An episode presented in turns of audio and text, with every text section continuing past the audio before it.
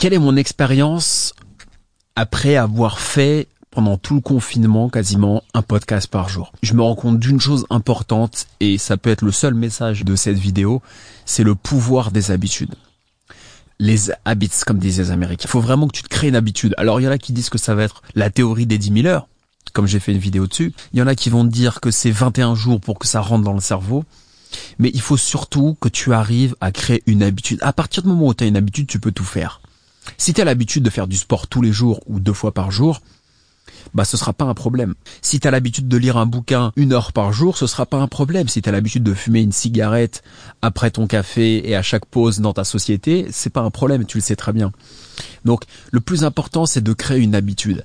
Et lorsque tu as créé une habitude, il faut pas t'en défaire, c'est sûr, mais après tout devient facile. C'est le plus important c'est ça. Donc je me suis dit tiens, je vais me créer une habitude, ça va être de m'enregistrer un podcast.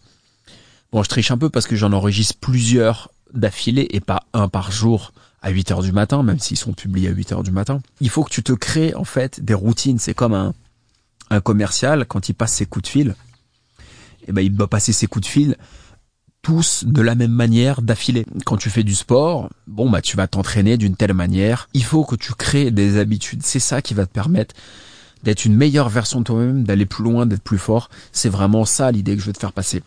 Une habitude, elle a trois étapes elle va avoir le déclenchement, la routine et la récompense.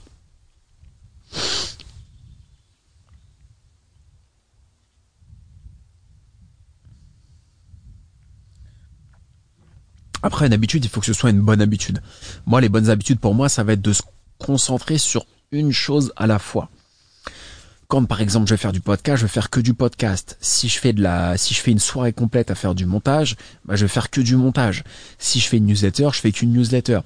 Il faut vraiment te concentrer sur une chose à la fois. Et beaucoup de gens procrastinent parce qu'ils sont dispersés. Ils commencent à faire quelque chose, ils ont une interruption avec une notification, ils passent à autre chose, ils laissent tomber et après ils font plus rien.